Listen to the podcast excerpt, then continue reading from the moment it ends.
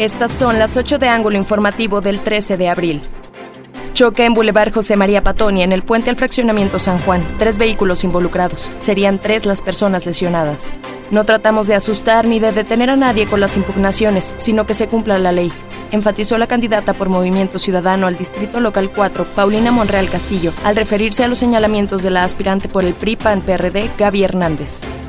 Está decepcionada la sociedad de los legisladores federales por Durango. No hubo comunicación y se aprobaron reformas que impactaron a la producción negativamente, remarcó Miguel Castro, presidente del CCE.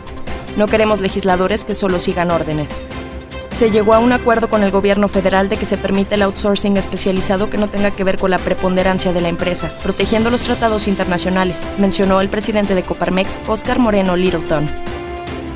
Aún y que la mayoría de los estados del país se encuentran en semáforo amarillo, la cifra de muertes oficiales de COVID-19 rebasa los 210.000 muertos.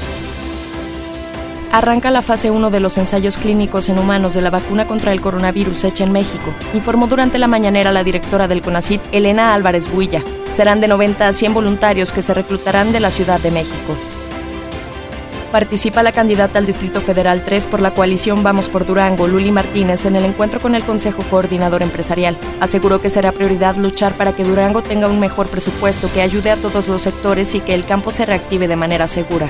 Nos vamos a hallar a los cierto, nos vamos allá, los vamos a buscar y vamos a ir a ver a Córdoba. ¿No le gustaría al pueblo de México saber dónde vive Lorenzo Córdoba?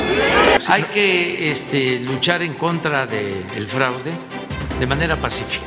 Tras la amenaza de Félix Salgado Macedonio de ir a la casa de los consejeros del INE, el presidente Andrés Manuel López Obrador señaló que tiene que ser pacífica la lucha contra el fraude. Esta tarde se votará en la sesión vespertina del Instituto Electoral el dictamen para ratificar el retiro de la candidatura de Salgado.